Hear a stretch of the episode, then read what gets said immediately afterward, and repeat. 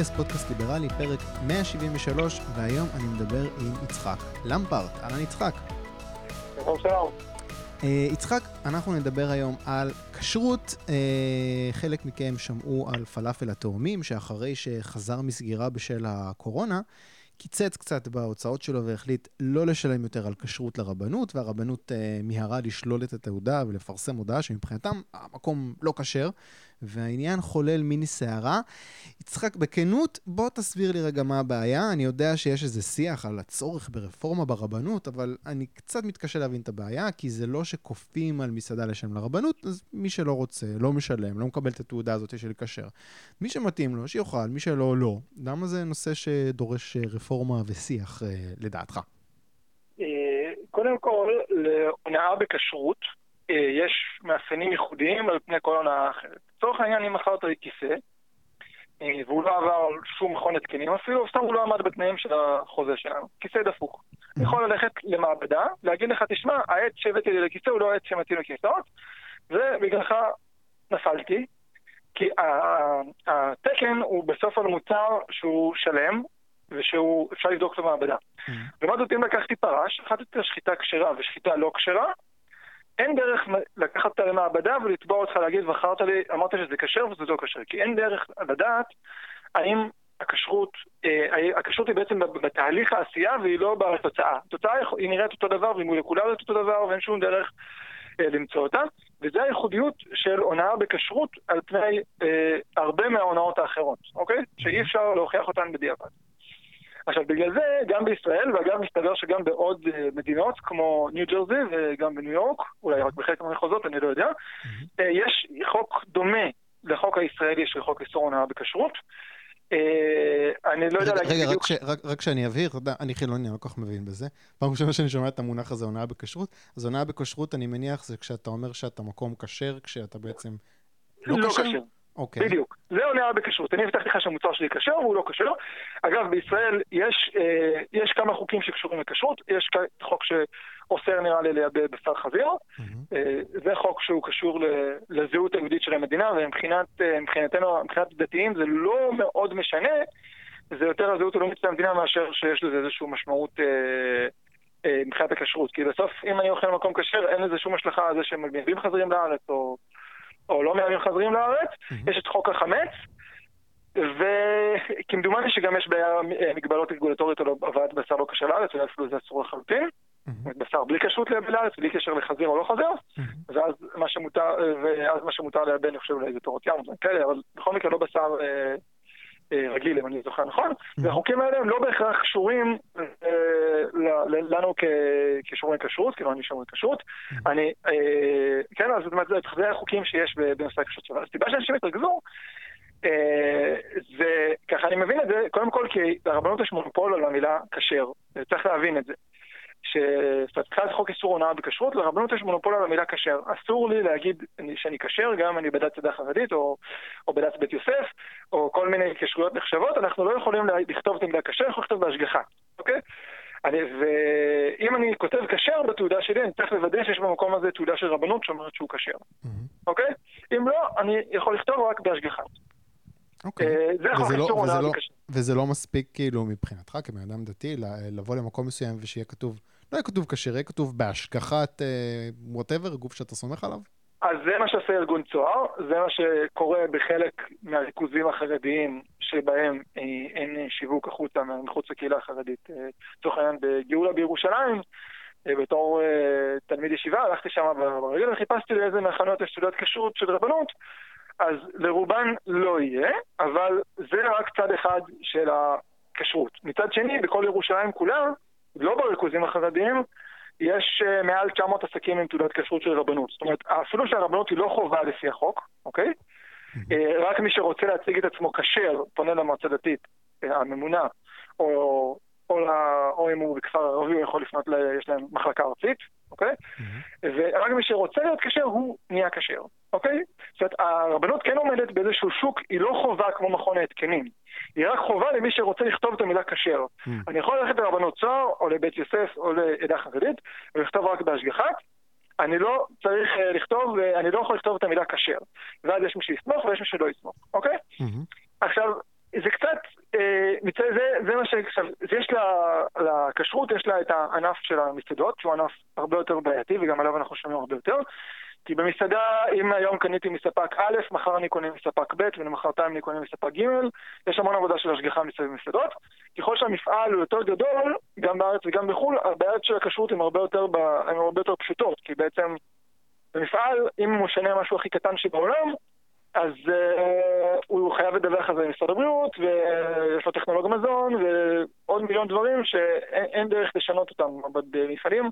הרבה יותר, פשוט, יותר פשוטה, ותכף אני אגיע לזה כשאנחנו נדבר על uh, מה שפרסמה רשות התחרות השבוע, על לגבי uh, יבוא מוצרי חלב והבעיות עם כשרות ביבוא מקביל בעצם. Okay. אוקיי. אבל בוא שנייה, בוא שאני אחזור לפה. עכשיו, מה שהתרכזו אנשים זה שהרבנות אה, אמרה לקהל, תקשיבו, אנחנו הסרנו את הכשרות מפה.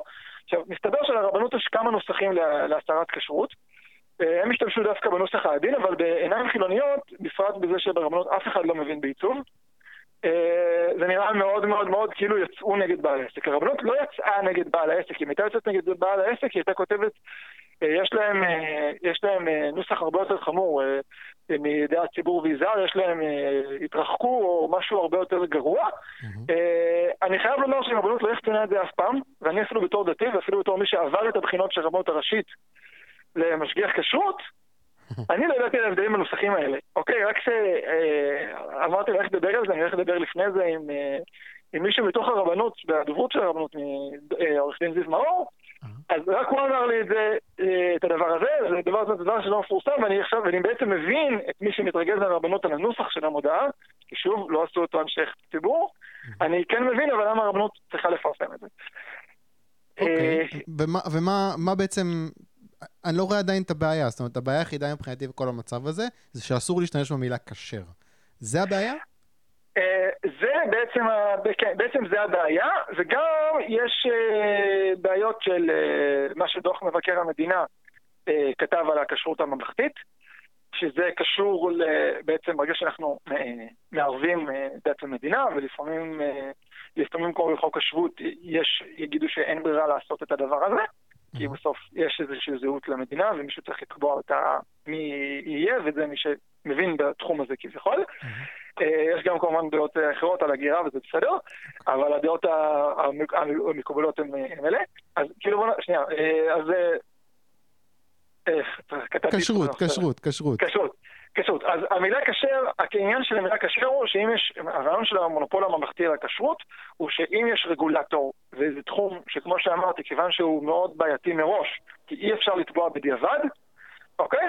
אז בגלל, בגלל זה המדינה החליטה שיהיה רגולטור. עכשיו, יש הצעות להביא רגולטורים אה, פרטיים, אוקיי? זאת אומרת שכל אחד יהיה את התקן שלו.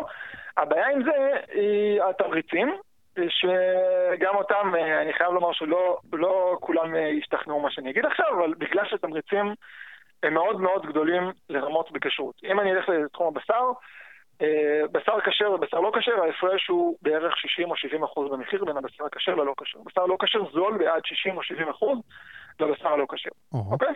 אוקיי. זאת אומרת שאם אני עכשיו שווארמיה, בשר לא כשר יכול לעלות לי 2 שקלים לפיתה, ובשר כשר יכול לעלות לי 8 שקלים לפיתה, אוקיי? משמעותי. אה, אז התמריץ כן. עכשיו, בסופרים אני קונה את זה באריזה והסיכוי שירמו אותי הוא מאוד נמוך, כי שוב, זה על מקום מאוד מוסדר, אבל אם אני קונה לאולמות או לכל אלה, אז אה, מאוד קל לי להשיג פעם אחת שהמשגיח לא נמצא, או מי שלא, או שאין עליי זה, להביא את הלא כשר. זאת אומרת, יש כאן אה, בעיה אמיתית. זה קורה? זה קורה המון, זה קורה אפילו ברמה שאפילו באולמות כשרים חלק מהמקפידים מביאים משגיח רק בשביל האירוע שלהם על גבי השגחה המדינה. Mm-hmm. כדי לוודא על החומרי הגלם שלהם ספציפית, שלא, אה, שלא מרמים אותם. Mm-hmm. זה תמריץ כלכלי עצום, זה תמריץ כלכלי עצום, אם אתה מביא 100 מנות וההפרש הוא, כמו שאמרתי, 60 אחוז, או 200 או 300 מנות באולמות או בפלאפל, התמריץ לרמות בכשרות הוא מאוד עצום. כן. אה, בגלל זה המדינה וגם אה, חוק, נחקק חוק איסור הונאה בכשרות. זאת אומרת, זה לא שזה... ההתערבות פה היא, היא, היא, היא כן יכולה להיות, יכול להיות שהיא מיותרת, אבל יכול להיות מאוד שהיא לא מיותרת, כי יש כאן שתי בעיות שלא קיימות בשווקים אחרים, אוקיי? אה, זאת אומרת, יש תמריצי לרמות גם בשווקים אחרים, כן, זו לא שאלה, אבל יותר קל אה, למצוא את זה בדיעבד. כן. אה, עכשיו, יש, יש הצעות מסוימות לייעל את זה גם בלי לפגוע במונופול של הרבנות על המילה כשר, והן אפילו הצעות שיכולות אולי אפילו לעבור פוליטית ובגלל זה הן חשובות. אם אנחנו רוצים לקדם ליברליזם, יש לנו שני אפשרויות. האחת זה ללכת אה, ראש בקיר. לפעמים זה עובד דרך אגב, כן? זה מצוין. אה, להגיד אנחנו רוצים להתיר את הסמים, אה, סתם, כל, סוג, כל סוגי הסמים בגלל שזה שימוש עצמי או לא משנה למה. אם היה סתם על הקנאביס, אנחנו רוצים שכל אחד יוכל לגדל בפיקוח ממשלתי ויוכל לעשן כמה שהוא רוצה. זה דבר שאנחנו, שהוא, שצריך לקדם אותו, אבל זה מה שאני קורא לו, אה, הסיכוי הפוליטי שלו הוא נמוך. זאת אומרת, ההצעה הנוכחית למשל עכשיו, שמגיל 21 ועם 15 צמחים, היא הצעה שמקדמת אותנו ליברליזם, היא לא מושלמת, כנראה, אבל אותו דבר אפשר לעשות במלא מלא מלא דברים, ובפוליטיקה, בגלל שהאמנות היא הסכמות, וגם להבין בעצם מאיפה מגיע המחוקק שהוא חוקק חוק כזה חמור, שאסור להשתמש במילה כשר, אלא אם אתה רבנות, אם אתה מבין את הצד השני, הרבה יותר קל לך לעבוד עכשיו, לעבוד עכשיו ולהגיד, בואו נמצא פתרון אה, פוליטי, שוב, זה לא ברמה האידיאולוגית, נמצא פתרון פוליטי שהוא אה, יפתור את הבעיה הזאת. אה, אפשר למשל לעשות תחרות בין מועצות, בין רבנויות. עשו את זה כבר בתחום אחר של הרבנות. זה עבר פוליטית ועבר יפה. קראו לזה פתיחת אזורי הרישום לנישואין. פעם יכולתי להירשם לנישואין רק בעיר שבה נולדתי. אוקיי, עכשיו, ב- לפני עידן המחשב זה היה מאוד, מאוד הגיוני, כי כל הרישומים של האוכלוסין התנהלו בעיריות, גם באירופה, גם בכל מקום, הרישומים של האוכלוסין התנהלו בעירייה, mm-hmm. אוקיי? אה, עד היום בחלק מהמדינות אה, חתונות אזרחיות הן נמצאות בעירייה. Mm-hmm. אה, זה המוסד השלטוני שאחראי על זה. אז פתחו את אזור הרישום לנישואים, זאת אומרת שאם אני גר בפתח תקווה ואשתי גרה בירושלים, אז עד, עד לפתיחת החוק יכולנו לפתוח את התיק נישואים שלנו באחת משתי הערים האלה.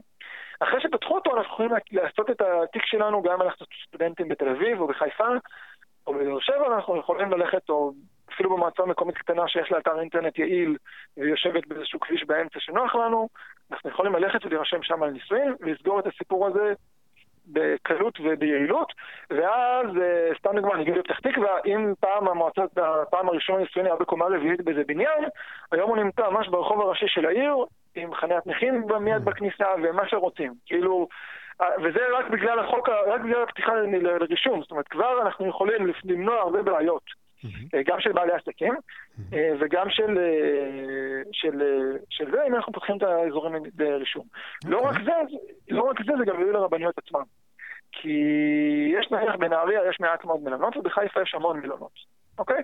הרבנות בחיפה הרבה יותר קל לה לפקח על מלונות, אוקיי? Mm-hmm. לא רק זה, יכול להיות שהיא תוכל לתת גם מחיר יותר טוב על זה, כי היא תבנה איזשהו CRM, כמו שקורה בכל מיני תחומים אחרים, שיש אה, מישהו שבונה מערכת, ואז קל לו לטפל בכל העסקים מתחום מסוים, והוא עושה את זה הרבה יותר יעיל והרבה יותר בזול מכל האחרים.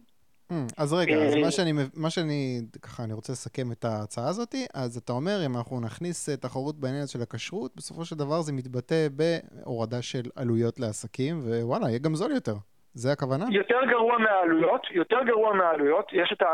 זה, זה יהיה, מה שאנחנו קוראים לו עלות מס, אנחנו מודדים חירות של מדינה, וגם כמה זמן לוקח לי לשלם את המס הזה. האם אני צריך ללכת למס הכנסה שלוש פעמים שפקיד יעבור על המסמכים שלי, mm-hmm. או שאשלח אותם באינטרנט ויש איזשהו אה, תיאור מסוים שהמדינה עושה וזהו, אני לא שוכח מזה אחרי חצי יום. אוקיי? Okay. Okay?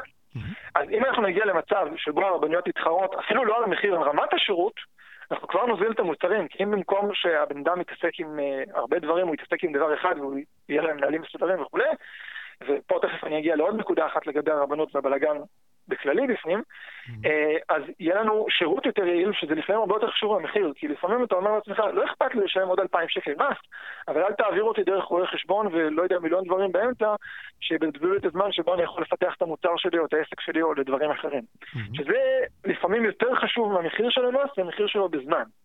אוקיי? אה, וזה עד כדי כך, אגב, זה עד כדי כך, נגיד בדוכן שווארמה שלי, זה עד כדי כך גוזל ממני זמן וכסף כרגע ההתעסקות עם כשרות?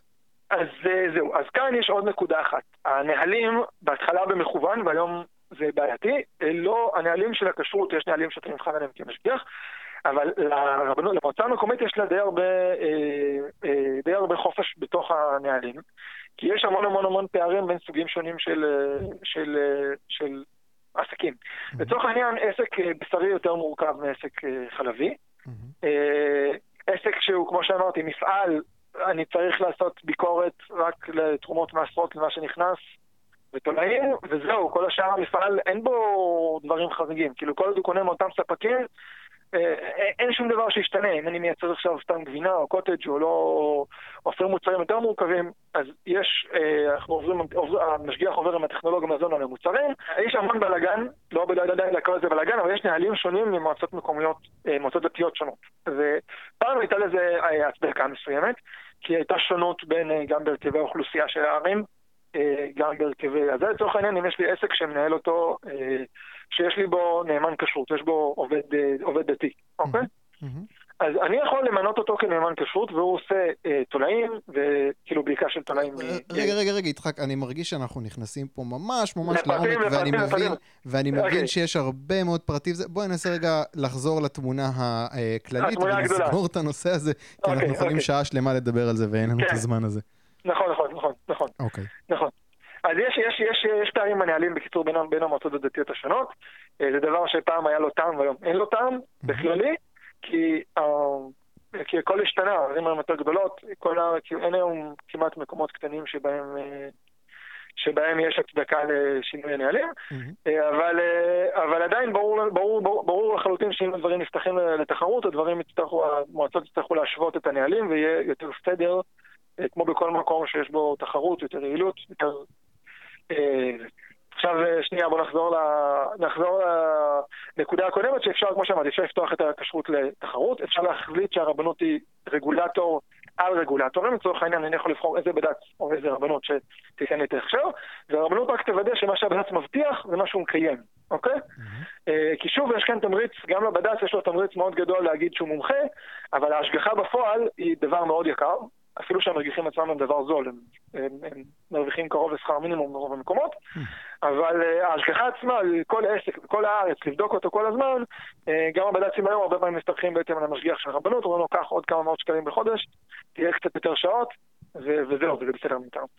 אבל uh, זהו, אז זה הדבר ש... זה בעצם הנושא של הכשרות. ומי מוביל את השינויים האלה ברמה הפוליטית? זה קורה? יש מישהו שנושא את הדגל הזה? אז יכול להיות שהשולמנים יצליחו להגיע לזה, כי הרבה מהשולמנים זה בעצם מסעדות, רוב המסעדות הן נסגרות.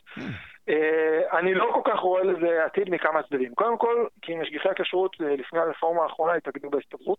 אוי, לא. אה, בצורה חלקית. הייתה רפורמה שהמטרה שלה הייתה שהמועצות הדתיות לא יכולות להעסיק את המשגיחים, בדיוק מהסיבה של ההסתדרות, אוקיי? כי אם המועצות הדתיות יהיו המעסיקות הישירות של המשגיחים, הם אה, יהיו עובדי הסתדרות, עובדים מאוגדי הסתדרות שעובדים אצל המדינה. זה אומר שגם הם יקבלו אה, שכר לא מתאים למה שהם עובדים, וגם אנחנו לא נקבל שירות טוב, כי הם יכולים, אה, כי התחום של מזון הוא תחום שמשתנה כל הזמן. תמיד בכל עיר צומח איזשהו קניון חדש עם מסעדות, תמיד מסעדות נסגרות, 60 או 70, או לא יודע כמה אחוזים מהמסעדות נסגרות בשנה הראשונה, שנתיים ראשונות. זאת אומרת, הם לא... זה, ואם אנחנו עכשיו נביא לפה עובדים עם קביעות ועם כל הדברים מסביב, אין שום סיכוי שבעולם שאנחנו נצליח, ל... שמסעדה נסגרת, להעביר אותנו למסעדה אחרת ובעצם להשגיח באמת כמו שצריך על הכשרות, אוקיי? אין שום סיכוי שנעשה את זה עם עובדים מאוגדים. אוקיי. אה, זה ברור, כן?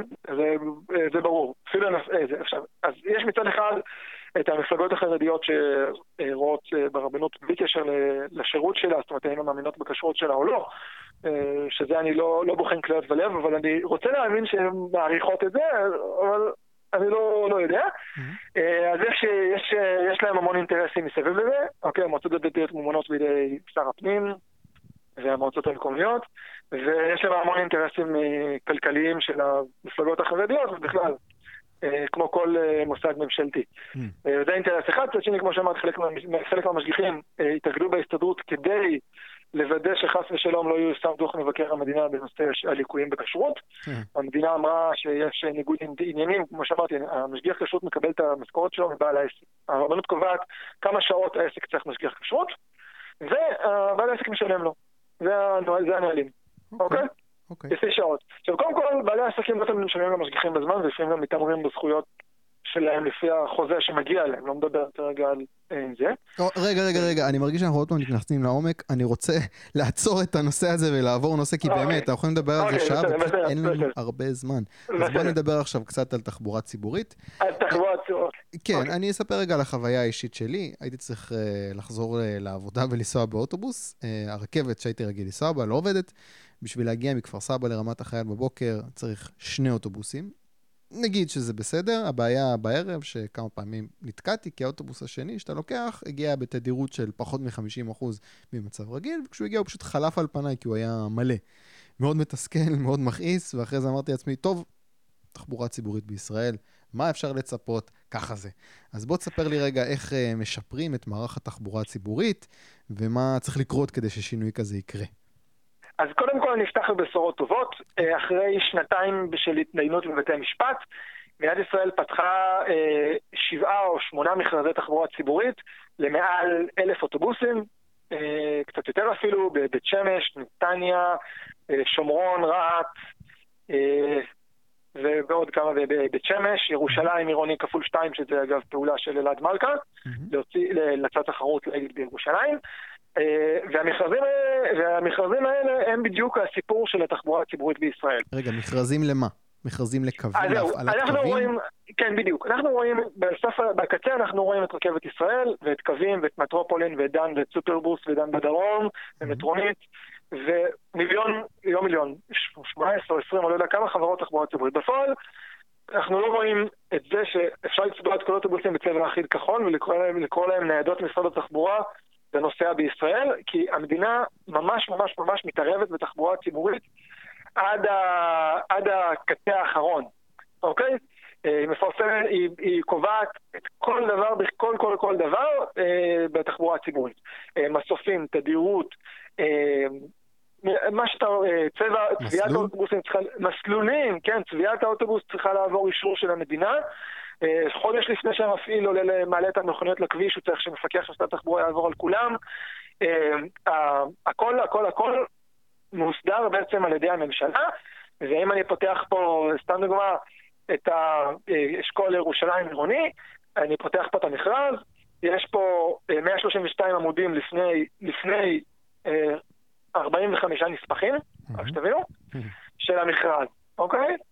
זה, המדינה ממש מתערבת באיזה סוגי אוטובוסים לקנות, לאיזה קווים, איפה הם חונים, אה, אה, מערכות מידע, כלומר רב-קו זה גם שירות ממשלתי, הכל המדינה מתערבת.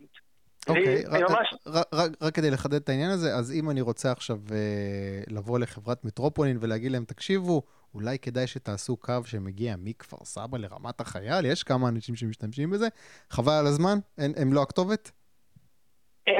יש להם איזשהו הליך שהם יכולים לבקש הוספת, אה, תשומות, אוקיי? אבל זה הליך מאוד מורכב. אפילו אם הם רוצים להוסיף אוטובוסים לאשכול קיים, הם צריכים אה, להוכיח שהם צריכים, שאשכול צריך את זה, שהם עלו מעל מכסת נוסעים מסוימת. אה, זה יוצר מצב מאוד הזוי.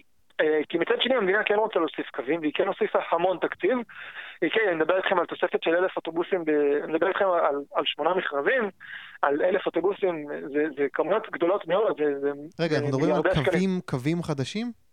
לא, חלק זה החלפה, וברוב האשכולות זה הכפלה, זה כמעט הכפלה, תוספת של 40, לרוב זה במכרז חדש שהוסיפו 40 אחוז תשומות נסיעה. אה, ביחס למכרז הקודם. יש לו בין 20 ל-40 אחוז מוסיפים, כל פעם. אה, אוקיי, זאת אומרת שבקו מסוים התדירות שלו תגדל. זה הכוונה? אה, או ששכונות חדשות יקבלו שירות. אה, אוקיי. עכשיו, החיסרון בניהול הממשלתי הוא בדיוק מה שנתקלת בו, שהמדינה לא חושבת על האזרח היא לא חושבת אה, כמו שחושב עסק שחושב על הלקוח בשלב הסופי. שאני, כל עסק שאני עושה וכל מישהו עצמאי עובד עם הלקוחות יודע את זה, הם חושבים בסוף איפה פוגש אותי הלקוח ואיך אני נותן לו את השירות הכי טוב. Mm-hmm. המדינה לא מתייחסת לתחבורה ציבורית מספיק ככה. היא מתייחסת אליה כאיזשהו אה, שירות חברתי שהממשלה נותנת לצורך העניין, והוא גם מאוד מאוד מאוד ריכוזי. לפני אה, כבר כמה שנים, יהודה פועה כל שנה שולח, אה, כל כמה חודשים, שולח למשרד התחבורה בקשה של חופש מידע על הקווים שנסעו בהם יותר משני נוסעים בממוצע. והסתבר לנו שיש 600 מיליון שקלים, לצורך העניין אפשר לקנות בזה משהו כמו 700 אוטובוסים חדשים מהניילונים, כמובן בלי נהגים, דלק ומסופים, אבל להבין את המספרים, כן? אה, שנוסעים עם שני נוסעים בממוצע בנסיעה, וזה בגלל שהמדינה מוסיפה קווים אה, לפי איך שהיא רוצה, ולא בעצם לפי חשיבה על הנוסע בסוף. אני חייב לומר שהמדינה התקדמה עשרות מונים ביחס, ל... ביחס למה שהיה לפני 15 או 20 שנה, אבל זה עדיין לא מצדיק את מה שיש לנו היום בשום צורה שהיא. ואז לך אין אוטובוס, אבל יש אה, כפרים ערביים בצפון. שקיבלו תגבורים במסגרת התוכנית של משרד האוצר לטפח את החברה הערבית. הקווים האלה נוסעים ריקים ומופעלים באוטובוסים גדולים, לא, במיניבוס, לא במיניבוסים לפי קריאה, כמו שהיינו רוצים ש, שיקרה, ושהוא עובד יותר טוב כנראה. Mm-hmm. וגם קווים של אזורי תעשייה שנוסעים בשעות לא... שאין אותם במספיק שעות ואז הם לא יעילים. אוקיי? לצורך העניין, אם יש קו מכפר סבא ברמת החייל, אבל הוא שלוש פעמים בבוקר, שלוש פעמים בערב, אין שום סיכוי שבעולם שאתה תשתמש בו, וכמו שאתה אומר, שלא כן. תפספס אותו ושיהיה לך טוב בו. כן. אה, וזה, וזה קשור לחשיבה של הממשלה, שהיא חושבת רק מלמעלה, למטה, מירושלים לכל המדינה, ולא הפוך. ואצל החרדים, שהח"כים שלהם באמת דואגים לתחבורה הציבורית, אה, אז אפשר לראות שבעיר כמו ביתר עילית, יש uh, כנראה, יותר, כנראה בערך אותו היקף אוטובוסים כמו שיש בנתניה, או משהו כזה. אפילו שהיא קטנה מנתניה בשליש או רבע או לא יודע כמה. Hmm, okay. כי. שמה באמת, כי שמה באמת, אה, שמה באמת, א', הנציגים של נציגי הציבור מציפים את הדרישות למעלה. ודבר שני, הציבור באמת אה, משתמש בתחבורה ציבורית, וזה קשור לצד השני של התחבורה הציבורית, שרק עכשיו אחרי הנזקים של מחיר המשתכן התחילו לדבר עליו, שזה התכנון והחלוקה של הממשלה לקרקעות. זאת אומרת, תחבורה ציבורית היא תמונת מראה של איפה אנחנו גרים ולאן אנחנו נוסעים. אה, וזה נושא יותר ארוך, שאולי כדאי לפרט עליו בפעם אחרת, זה שאנחנו נוסעים לעבודה במקום אחר, זה כבר, זאת אומרת, זה שאנחנו נוסעים לעבודה והעבודה שלנו לא נמצאת במקום שהוא סביר וקרוב אלינו, זה כבר קשור לבעיות התכנון של מדינת ישראל, של אה, והתפרסות על שטחים במקום להתרכז במרכז. אוקיי, רגע, אני רוצה להתמרכז, להתמרכז רגע. אז אוקיי, שכנעת אותי, אני לא חושב שצריך אה, יותר מדי אה, הסברים. למה זה לא רעיון טוב שאתה יודע, משרד ממשלתי אחד יתכנן את מערך התחבורה בכל המדינה. ואתה יודע, אני מסתכל על הבעיה הזאת, אני אומר, אוקיי, יכול להיות שצריך להעביר את זה לאיזושהי צורה אחרת. אולי שזה אפילו יהיה מנוהל על ידי, אה, אה, לא יודע, מחוזות, אה, עיריות, משהו כזה. אולי חס וחלילה על ידי חברות פרטיות שיחליטו מי צריך, איך, איך, איך זה צריך להתנהל. אבל אתה יודע, בניגוד נגיד לרפורמות במערכת חינוך, שאני צופה התנגדות גדולה מאוד של... אמ, עשרות אלפי, מאות אלפי, לא יודע כמה מורים יש לכל מהלך של אה, איזושהי הפרטה. פה, אתה יודע, זה לא בהכרח שמאות אלפי נהגים עכשיו, עשרות אלפי נהגים עכשיו ימצאו עצמם מובטלים, זה פשוט, אה, התכנון יעבור ממקום אחד למקום שני, עדיין תהיה עבודה, עדיין תהיה תחבורה ציבורית. אז למה זה לא קורה? זה נשמע משהו הגיוני שצריך לקרות, למה זה לא קורה? אז התחילו עם הרעיון הזה של רשויות תחבורה ציבורית, רשויות מטרופוליניות, וזה הגיע לדיון בין ישראל כץ לרון חולדאי, ובמסגרת העימותים ביניהם אז זה לא קרה, ככה מסתבר. ואחר כך, אה, אני חושב ש... אני חושב, אני לא בטוח, שהיה דיון על זה בין בצלאל סמוטריץ' לרון חולדאי, אבל אני לא זוכר אם זה היה בין בצלאל סמוטריץ' לרון חולדאי. אני לא זוכר. Okay. אוקיי. אני יודע שרון חולדאי היה הצד השני, אני לא יודע אם זה היה בצלאל סמוטריץ', mm-hmm. שהוא אמר לו, אנחנו רוצים להקים רשות מטרופולינית. עכשיו, אה, בצלאל כן מגיע, בצלאל סמוטריץ', בניגוד לשרים אחרים, כן מגיע מהגישה של האזרח הוא המלך. לכן הוא פרסם את המספר שלו וניסה, בלי סמכויות, כי זה ממשלת מעבר, ניסה כן לעשות לכיוון של מה שדיברנו, כן? Mm-hmm. אבל הוא אמר לו, תגיד לי, מה, מה, הוא אמר לו, שאל אותו, מי ינהל את הרשות המטרופולינית של מחוז תל אביב? Mm-hmm. אז אמר לו, אני אנהל, אני הרשות החזקה. אמר לו, ומה היית חושב אם הייתי נותן לבני ברק לנהל את, ה, את הרשות המטרופולינית שלך? האם גם אז היית תומך ברשות המטרופולינית, או שהיית מעדיף שזה יישאר אצל משרד התחבורה? אה, אז כאן אני לא יודע אם לחולדאי היה מה לענות או לא.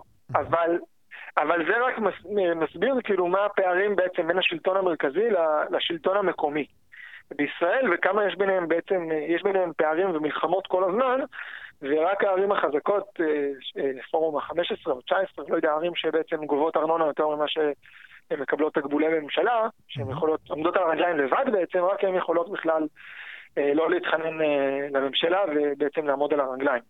רק הן יכולות בעצם להפעיל בעצם ולעשות דברים כאלה באופן אה, זה. אני הייתי מציע מהצד שלי, אה, זה קודם כל לפתוח את אה, אובר וויה במקביל לאגרות קודש.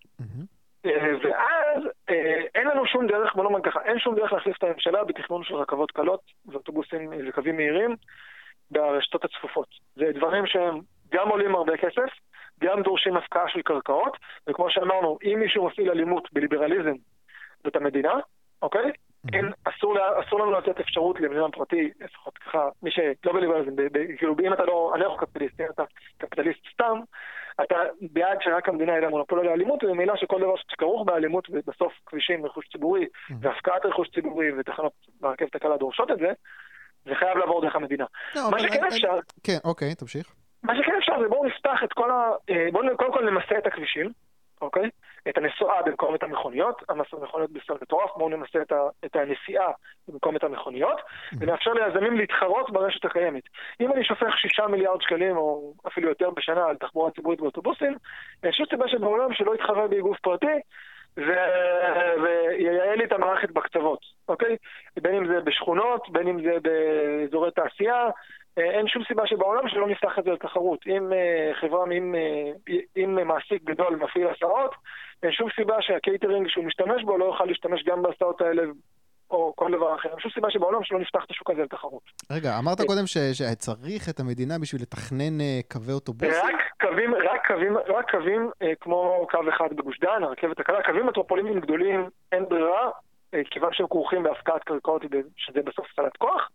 זה דבר שצריך את המדינה.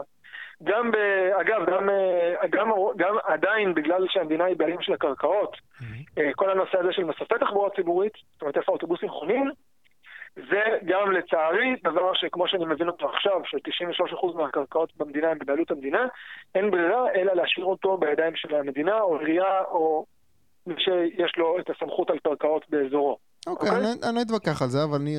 מה בנוגע ל... אוקיי, אבל, אבל אם כבר יש לי אוטובוס, Mhm. וכבר יש לי חניה בשבילו, אסור לאסור עליי. או אולי אפילו אפשר, אה, אפשר אם אני אפילו עומד בתנאים מסוימים לתת לי אפשרות להשתמש בחניה הזאת, כמו שיש חניון רכב כבד בקצה של כל עיר, כן? אוקיי? אין שום סיבה שבעולם שלא ייתנו לי להפעיל אותו באופן חופשי, לגבות על זה את הסכום של הנסיעות שלי, ובמקביל, כדי להוריד את המכוניות מהכביש, אז להפסיק את המיסוי על מכוניות, שהוא גם גורם לנזקים עצומים בתאונות דרכים, כי מכוניות חדשות בטוחות בהמון משנות, ולהעביר את המס הנסועה. בסוף לא אכפת לי מי נוסע בכביש ב-12 בצהריים או ב-2 בלילה. אכפת לי מי נוסע בכביש בין 7 ורבע בבוקר ל-10 בבוקר, אוקיי? ברוב הכבישים, לא מדבר על נתיבי איילון או לא יודע, זה, אכפת לי מי נוסע בכבישים בשעות ה- בשעות העומס המרכזיות. ואז אני צריך לגבות אגרות גודש, אוקיי? כן, לא, לא, אין ויכוח על אגרות גודש. אה, אני רוצה לדעת למה אין אה, יותר פתרון שאני נתקלתי בו. הייתי סטודנט במכללת ספיר לפני אה, הרבה שנים, והייתי גר בבאר שבע. ואתה יודע, היה לי מונית שירות שהייתה לוקחת אותי מבאר שבע לספיר ומספיר לבאר שבע בשעות מאוד אה, לא, ש- לא שגרתיות, זה, זה, זה היה נהדר, עד שעות מאוד מאוחרות. ו- ו- ועכשיו כשאני, אתה יודע, אני גר במרכז, בגוש דן, אין לי, אין לי דרך להגיע מנקודה לנקודה, מכפר סבא לרמת החייל. למה אין יותר מוניות שירות אה, בין עירוניות? גם מוניות שירות זה תחום שהמדינה פשוט התערבה בו. כמו שאומרים, אם זה זז, תמסה אותו, אם זה עדיין זז, תטיל עליו רגולציה, אם זה עדיין זז, כן. אה, אה, בסוף אתה מגיע למצב שבו צריך לסבסד אותו. אותו דבר היה תהליך עם המוניות שירות. המוניות שירות בהתחלה היו אה, חצי חופשיות, או אפילו, אה, הם בעצם היה איזשהו, איזשהו דבר שצמח מלמטה למרות המדינה ולא בגלל המדינה, ואז המדינה רצתה להסדיר אותם. אז כשהמדינה דורשת להסדיר משהו, היא עשתה בדיוק את אותם דברים שהיא עושה בתחבורה הציבורית הרגילה, שזה רישיון קו ותדירות, וכל הרעיון של מוניות שירות זה מענה לביקושים, אה, כאילו בסוף המדינה, שהמדינה, בגלל שהמדינה הלאימה כל כך כבדת את התחבורה הציבורית, היא ראתה שההכנסות של המוניות שירות פוגעת לה בהכנסות לחברות ש, אה, של הסעות משרד התחבורה, כלומר קווים, דן, מטרופולין, אגד וכולי, Hmm. אוקיי? ואז בגלל זה היא החליטה להילחם בהם, ואז אה, הם, הם, ואז הם אמרו ואז ראשי המוניות שירות רצו, הבינו שההסדרה אולי כן תהיה טובה להם. בסוף המדינה פרסמה מכרזים, המכרזים האלה היו לא כדאיים כלכלית, כמעט אף אחד מהם לא פעיל, אולי אף אחד מהם לא פעיל, אה, כי זה פשוט לא כדאי כלכלית, ברגע שאתה מכניס את הרב-קו, הרעיון של מוניות שירות, שאתה משלם עוד חמישה שקלים יותר. מקבל פחות נוסעים ויותר מהר, והמדינה לא אוהבת את זה כי שוב זה דבר שצריך מלמטה ולא מוסדר מלמעלה, זה שוב הגישה של ישראל כץ, בואו נפתח לכם מחלפים ונתכנן לכם את האוטובוסים מלמעלה ונעשה לכם מכרזים של תוספת 40% כל אה, שמונה שנים, אבל לא נוסיף לכם שלושה, ארבעה או חמישה אחוז כל שנה, שזה מה שצריך באמת לעשות. אני, אוקיי, קורא, בסוף. אני קורא פה בין השורות שאין סיבה לאופטימיות לאיזשהו שינוי בתחום הזה. אה, אז יש כן סיבות לאופטימיות. אם אני קורא את המכרזים היום, המכרזים שהמדינה מפרסמת הרבה יותר חושבים על ה... על ה הם כן, כן המדינה דורשת מהחברות להתחשב ב, באזרחים, אוקיי? אה, זה מנושא הכרטוס, שהוא אה, אומנם עדיין תקוע עשר שנים אחורה, אבל הוא מתקדם יפה מאוד עם האפליקציה החדשה עכשיו. אה, יש, יש תקווה מסוימת שהשירות הממשלתי עצמו ישתפר, כן? Mm-hmm. אה, אבל, זה, אבל התקוות הגדולות הן רק אם אנחנו ניקח את שני הדברים האלה של נשאיר למדינה רק את הקווים האורכיים, שבהם היא, במדינה רשויות מקומיות, שזה הם יכולים לעשות ויכולים לעשות אותם טוב, mm-hmm. וניקח, וניקח מהמדינה את כל מה שהוא לא קווים גדולים. אגב, גם את הקווים הגדולים יכול להיות שהם יהיו מיותרים. יכול להיות שברגע שאנחנו נפתח לתחרות את כל השוק, ויהיה לנו ויה ואובר ומכוניות אוטונומיות, שזה אפילו בטווח של העשר שנים הקרובות, mm-hmm. יכול להיות שאנחנו בכלל נגלה שלא צריך רכבות קלות, ושזה פתרון של אתמול, ושאנחנו יכולים, אה, יכולים, אה, יכולים לעשות הרבה דברים שהיום אנחנו לא חושבים עליהם, כמו שהקורונה הביאה אותנו לעבוד מהבית. כי מה שקורה כשהמדינה מתערבת כל כך הרבה בתחום התחבורה הציבורית, הכדאיות הכלכלית נעלמת, כמו כל תחום שהמדינה מתערבת בו. מה זה הכדאיות הכלכלית? רגע, רגע, אני מרגיש שאנחנו פותחים בעוד ועוד ועוד סוגרים. רגע, רגע, איך המדינה... אוקיי. איך המדינה, איך המדינה, ברגע שאין מחיר אמיתי, כי המדינה גם מסבסדת וגם ממסתה מהצד השני, אין מחיר אמיתי, אנחנו לא משתמשים בשירותים כמו שהיינו משתמשים בהם אם זה היה החשבון הפרטי שלנו, אוקיי? אם הרכבת הקלה ממומנת ממיסים, והכרטיס שלה מסובסד בלא יודע כמה עשרות אחוזים, זה אומר שאני לא מרגיש, אני, העלות של הנסיעה ברכבת הקלה לא חלה עליי ישירות, ואני אשתמש בה יותר ממה שאני צריך. אותו דבר לגבי הכבישים, אם המדינה בונה את הכבישים והיא לא גובה מס על השימוש בכבישים, אלא רק דרך הדלק, המכונית וכל זה, זה אומר שאין לי שום דרך לדעת האם הנסיעה שאני עושה עכשיו היא נחוצה או לא נחוצה. אוקיי. מבחינה כלכלית, אני לא יכול להשוות אותה. אוקיי, אוקיי, הנקודה אה, אה, ברורה. אה, אני עכשיו רוצה ככה, נושא אחרון לפני שנגיע להמלצת תרבות, לדבר על משהו שממש לא קשור לליברליזם. אני רוצה לדבר איתך על פונטים, וליתר דיוק, פונט בשם ספייסר. עברתי על הפיד שלך בפייסבוק ונתקלתי בטור שכתבת באתר פרוג. אתה כותב שם okay. כן. בין השאר על פונטים, וזה מעניין, זה היה מעניין אותי. Okay. כן. בטור הבעת תסכול על זה שהפונט שמשתמשים בו באזהרות סימון של מוצרים, זה האלה, העיגולים האדומים האלה של אה, שומן רווי בכמות גדולה, נתרן וסוכר אה, בסופר, שאנחנו רואים, המדבקות האדומות האלה. אה, אז בגלל שהקהל ששומע את הפודקאסט ממש לא מהתחום, אני רוצה שתספר לי קודם משהו על החשיבות בבחירת פונט, ב... כשאתה מנסה לתקשר משהו דרך מדבקה בצורה ויזואלית, ותסביר לי מה הבעיה של המקרה הספציפי הזה של השימוש בפונט, זה מעניין. בוא נדבר על פונטים. אוקיי, okay. קודם כל אני שמח שאנחנו מתחילים בפונטים של המודעה של הרבנות, אה, פונט של הלוויות, ומסיימים בפונטים, ושניהם גם קשורים לממשלה, ושימוש לא נכון בעצם בפונטים באיזושהי נקודה. אה, אז כן, אז השימוש בפונטים, הפונט ספייסר ספציפית, אני, רגע אנחנו נעלה תכף קישור בתגובות ל-PDF שלו, אה, הוא פונט שמבוסס על איזשהו איזון בין עיגול לריבוע מעוגל, בוא נאמר ככה. ועיגול זו צורה שהיא נחמדה, החיוך הוא עיגול, ואת ההקשר שלו הוא הקשר חיובי. וכשאתה כן. מנסה להזהיר אנשים, אתה מנסה לתת להם משהו ניטרלי, לא חיובי, או אפילו משהו אה, שלילי, כן, כמו ש... זאת אומרת, אפילו משהו שלילי. אה, וזה מה ש... שכשמשתמשים בפונט לצורך שהוא לא זה, זה כמו שאני פונה אליך בחיוך ואומר לך משהו שהוא בכלל... אל תאכל את זה, אוקיי? כאילו, זה לא, זה לא עובד ביחד. כן, לא עובד ביחד. אוקיי. אה, זה לא עובד ביחד, וכמעצב אני כל הזמן מנסה לחשוב איך אני מתאים את, ה, את המסרים, את שוב, מה שחזרנו לזה שמי ש... מישהו מסתכל עליי, מי שמסתכל על העיצוב שלי, אני מדבר איתו, כשאני בונה עיצוב, אני חושב עליו, אני מנסה לחשוב מה הוא אמור להבין ממה שאני, מה שאני מראה לו.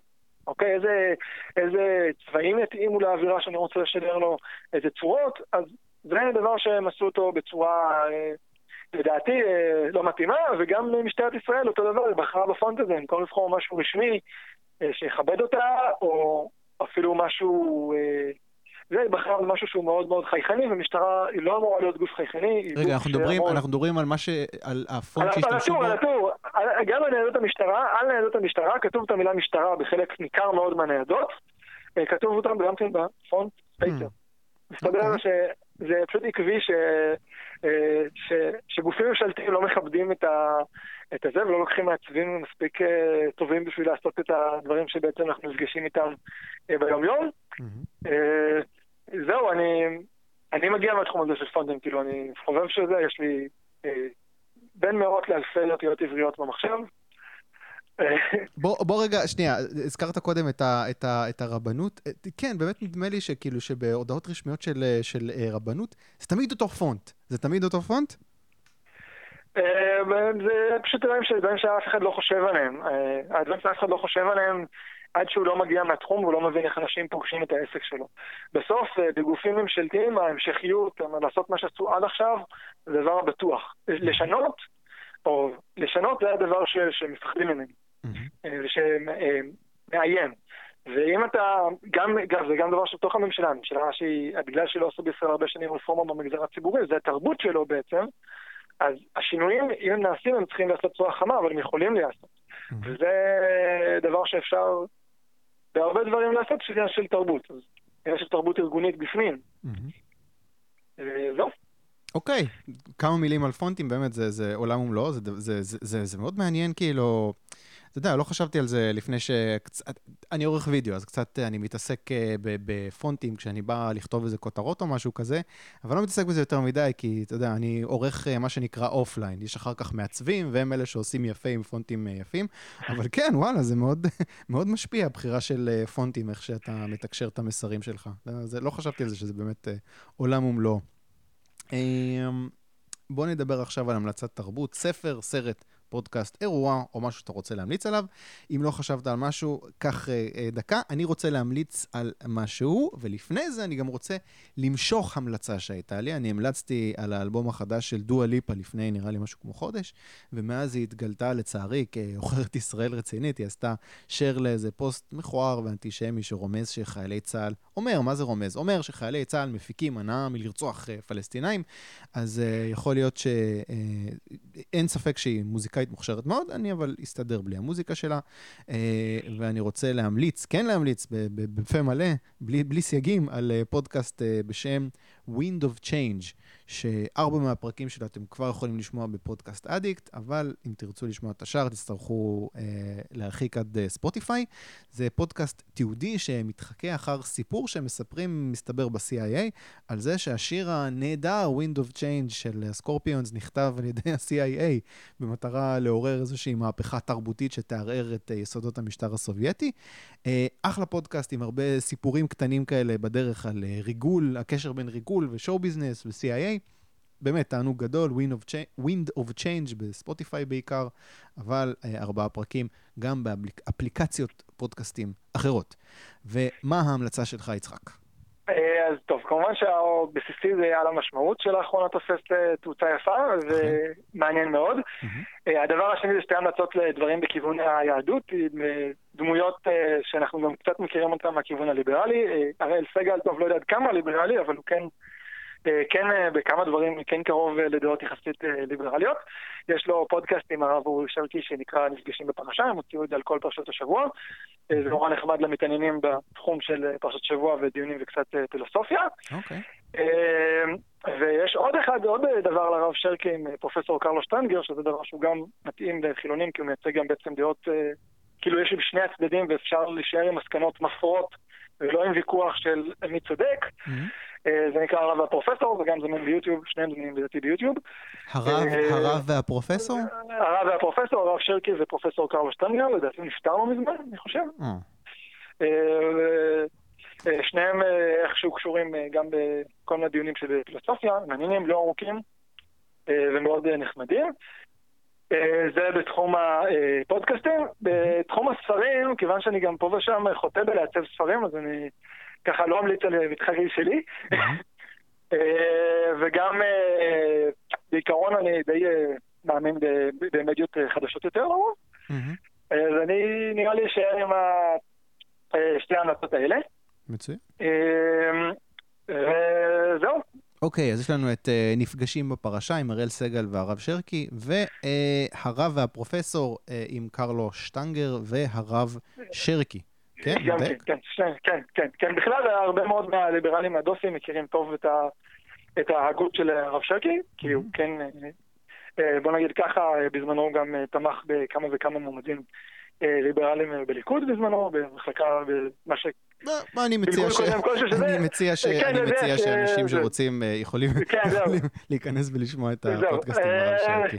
כן, זהו, אז אה, זהו, אז תודה רבה לך. אני מקווה מאוד שבהזדמנות מסוימת אני אכין עוד משהו על, אה, על אה, תחבורה ציבורית ותכנון וזה לפודקאסט המכובד הזה, כי זה נושא שהוא באמת אה, מאוד רחב, רק שכדאי מאוד שיהיה לי איזה שהם שאלות מאנשים על זה. במסגרת לפעמים תחביבה אני קורא מכרזים של תחבורה ציבורית ורואה. מה השתנה במכרזים הקודמים, זה מאוד מעניין לעשות את זה ולראות איך הממשלה עובדת, אה, בעצם מבפנים דרך המכרזים שלה ולהבין כמה היא מתערבת במלא מלא מלא דברים ומה היה אפשר לעשות אחרת. אוקיי, בפרק אה, אחר אה, נתעסק יותר בתחבורה ציבורית. אה, יצחק למפרט, תודה רבה. תודה רבה. תודה רבה ליצחק למפרט, הקונגרס, פודקאסט ליברלי. ניפגש בשבוע הבא עם עוד ליברלי.